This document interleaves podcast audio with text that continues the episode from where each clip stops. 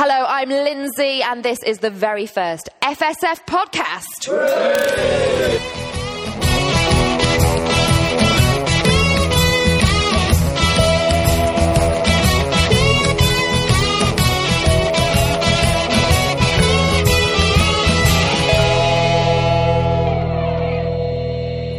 I'm going to do a slight quiz. Uh, are you a quizzing group? Do you like quizzes? Ooh. How difficult they are. That was an interesting reaction. I love a quiz, me. Um, who is England's most capped player? Anyone? Anyone? Who's in? We're having, we're having people shouting out without the microphone, which is bad form. Uh, Peter Shilton. Oh, there we are. Peter Shilton is answer one. I'll tell you in a second. Uh, what is the name of the England manager, the current England manager? Roy Hodgson. Roy. Boy. And who did England play in their last fixture? Anybody? Who did England play in their last fixture? This is the toughest one, isn't it, of the three? They played Italy in a friendly, but I don't know the last competitive one. Okay, interesting, because although those answers, I've been a bit ambiguous there. They they are right, some of them. I'm not sure about the Italy one. Um, but I'm actually after the answers. Farah Williams, who got one hundred forty caps. Mark Sampson is the head coach. And we lost one nil to Canada in an international friendly. Uh, what am I talking about? The women's team. Women's World Cup. That's happening this summer. Um, who is going to be watching, first of all? Show of hands. I'm really impressed with that reaction. We've had probably more than more than sixty percent of hands going up in the room. Is there anyone that's taking an abstinence? No, I'm definitely not going to watch any of it. Uh, one person at the back. You need to explain why to the whole room, please. Ooh, be careful. Oh, watch your words. And also, uh, we know where you live. um, it's... Just not as exciting as uh, the the men's game. It's very simple. If you enjoy the Premier League or the Champions League and the World Cup, it's almost like watching the Scottish Premier League. It's just not that bad. Have you what? Have you watched much? I flipped. See the hesitation there. The hesitation said a lot. I've tried to watch the, the women's, but I, I just cannot for some reason get into it. It might be the atmosphere at the games. Which it, is an issue, participation which is an, is an issue. Yeah, um, I think that's a big part of it. If there was a, a, a bigger atmosphere, which there seems to be, they're building it now on, on B T Sport, they're doing a lot with the women's uh, professional leagues, and that's kind of drawn me in a little bit. But I can't see myself sitting there watching it if I'm if I'm used to seeing Aguero and all these top players in the Champions League. It just wouldn't.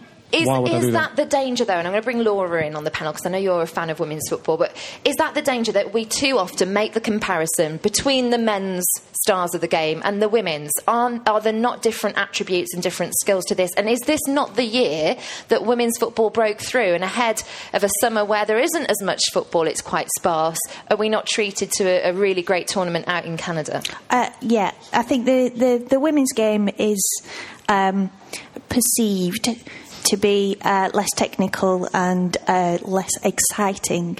Um, but as you said, you've only flicked through these these games. If you'd actually watched an entire game and looked at the skill level, it it's not as robust, it's not as strong as uh, as as the men's game. But then we come back to... Um, I've completely lost my train of thought. Well, I, well, actually, I'll, in, I'll come and save you here with a little bit of an interjection, because I just wanted to say that, ha, did you see the Stephanie Roach goal? Because that was that was public, wasn't it? I mean, did anyone see any Aluko's goal that she scored, which was a, a fantastic sort of messy effort where she went through and sliced through defence? We've got somebody nodding here, someone who obviously watches a lot of women's football. I'll mention Tony Duggan well, scoring a great goal as well. It, but certainly I got a lot more satisfaction last season watching Sunderland Ladies get promoted from W S L two to W S L one. Yes. That's perhaps a, a criticism of how en- how much I was in not enjoying the men's game. um, but I think, you know, as an organisation, we've got to remember that we're the Football Supporters Federation, not the Men's Football Supporters Federation. And I think there's an awful lot going on in women's football. There's much greater coverage now on B T Sport and B B C of it. And I think if you go back to the Olympics, I think women's football and the game that was played Now, the Great Britain team at, at uh, Wembley really sort of started off the interest throughout the country. And a, a point there with the friendly against Germany, was this or was this not a point that the fact that they did not expect the exactly. amount of crowd that they got, they um, capped the, the yeah, actual capacity, um, th- so they could have sold the that out. Weren't running that day, absolutely, yes. And, and, and a lot of people didn't turn up because it was seen down that particular day as well. We'll edit that bit out, Mark. Mark but, at the back uh, yeah. is getting a bit twitchy on, on the phaser. Um, but, uh, you know, I, I, I've... It's much more relaxing watching it. The skill level is actually improving all of the time at women's football, and I think it's something that more um, supporters should be taking an interest in. Ian, interesting that you're a Sunderland Ladies uh, supporter, because a lot of England girls coming through that. You're the current England captain, Steph Houghton, five of them in the England squad. Um, but let's talk about the women versus ladies, because Manchester City launched a team. I suppose they're going and following the men's example there, because a bit of money pumped into it. But they decided to go... A bit of money, yeah. Uh, they decided to go with Man City women and everyone else is ladies. Um, do we feel there is a difference in terminology there? Should we address that? Women in the room? Girls. you, you as long as they don't call girls. them girls, it's fine. Any, any, of, any of the women got any response to that? We had the lady that, that pitched yeah. in earlier with Italy. Something changed from women to... Not particularly, it's just terminology, isn't it? I wouldn't really want to get bogged down in the whole female and women and ladies thing. Oh, you've got the courage now, brilliant. Right. Um, no, I'll tell you an interesting story, actually. I'm from Sweden originally. I was in Sweden during the Euro a couple of years ago. It was absolutely brilliant. The atmosphere was amazing. So I don't buy into that, that there's no atmosphere, because the whole country was buzzing. Can I just say, was that partly because the stadiums were smaller? They were they were a capacity of sort of eight thousand, six thousand, weren't they? Is that part of the problem in this country, that we're playing in two big stadiums? Possibly, yes. And also what happened in Sweden was that uh, the councils and the cities got really involved, so they put the fixtures in smaller cities as well. Um, so cities that normally don't get big fixtures or international football, so that sort of helped as well, because then the people in that city thought, well, I actually get a chance to watch international football. This is brilliant. Mm-hmm. Um, but it's not, another story about the FIFA Women's Cup is that in Sweden, the broadcasting, uh, sort of the equivalent of I T V, they did not want to call it the FIFA Women's Cup. They just wanted to call it the Uh, World Cup, basically, because they have um, their ideas. They don't want to divide it into the men's game or the or the women's game. Just call it football and the World Cup. Um, but FIFA told them they have to call it FIFA Women's Cup. They asked, "Do we have to call it the FIFA Men's World Cup?" And the answer was no. So with that, if you're going to call it the women's team, why not call it a men's team as well? Interesting. I wonder what the response is out there. Hashtag F S F Pod. If you've got any views, Michael. Well, it's the game is slow, it's unsophisticated, um, lacking in physicality and technique, and that's why I don't watch the England men's team. But I'm quite looking forward to the Women's World Cup. So. Okay, I was just about to say, as someone who's heading out to Canada on Saturday, that was about to wound me. Um, Kev, do, do you have much uptake in terms of Supporters Federation uh, for England women?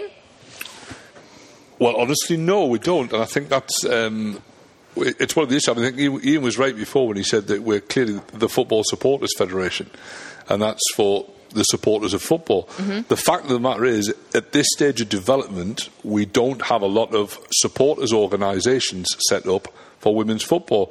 Now, that's maybe because a lot of the football supporters organisations that spring into life these days spring into life because they've got huge problems with the way the football's being run. And in women's football at the moment, there seems to be a genuine effort to encourage more people to come. The pricing's more reasonable. It's a more sort of friendly, welcoming sort of atmosphere for a lot of people who are coming there for the first time. And maybe that's why we have one of the reasons we haven't had protest movements among spectators of women's football, that there doesn't seem to be yet, but I think it'll come, uh, there doesn't seem to be yet a culture of those organised supporters around, around the women's game. Well, now, still that the maybe tribalism about, about football is that I was literally born into being a Sheffield Wednesday supporter, and, and it was always the men's game. There there was a burgeoning uh, female team coming through, um, but... there was never an encouragement to go and watch the female game. I think this generation is starting to come through now, where uh, people, parents are taking their kids to go and watch female uh, football, women's football, uh, and over the next couple of generations, that's going to change, I think. I think just before I, I go on, that goal that we mentioned, Stephanie Roach, what a goal that was. Mm. It was unbelievable. Literally, if anyone hasn't seen that goal, please have a look at that goal. But, um, yeah, fine example of what, what, what we can see and what is capable. I'm looking forward to the, the Women's World Cup, and I'm hopeful that England can do really well as well. And we, we have players as well like Marta, who is as big as Neymar in Brazil, so it isn't for every country that they don't have the same equality or same coverage. Um, let's go to Martin.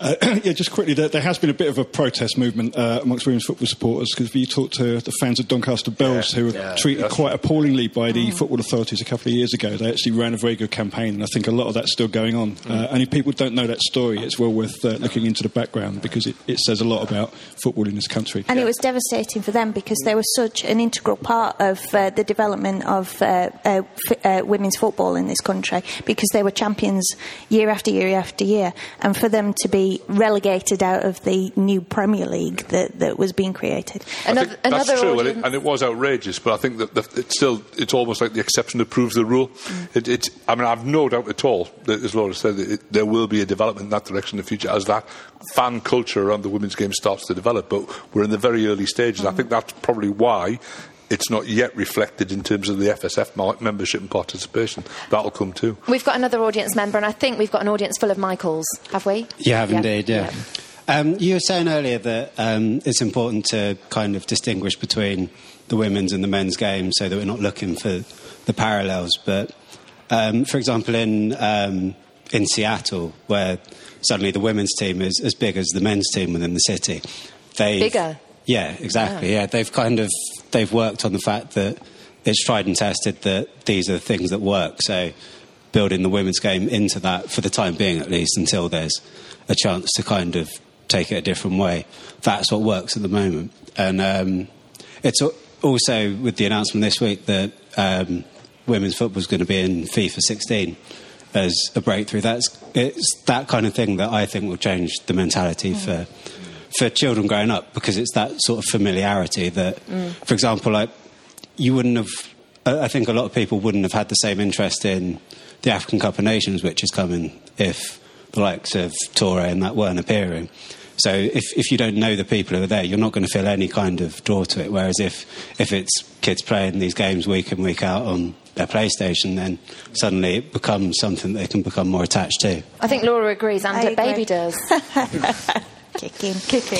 Um, yeah, completely agree with you. It, it's it's it's this sort of um, recognising who the players are, because I think a lot of people who watch uh, women's football sit as a neutral, and it's good to have that sort of connection with a team or a player that you're interested in.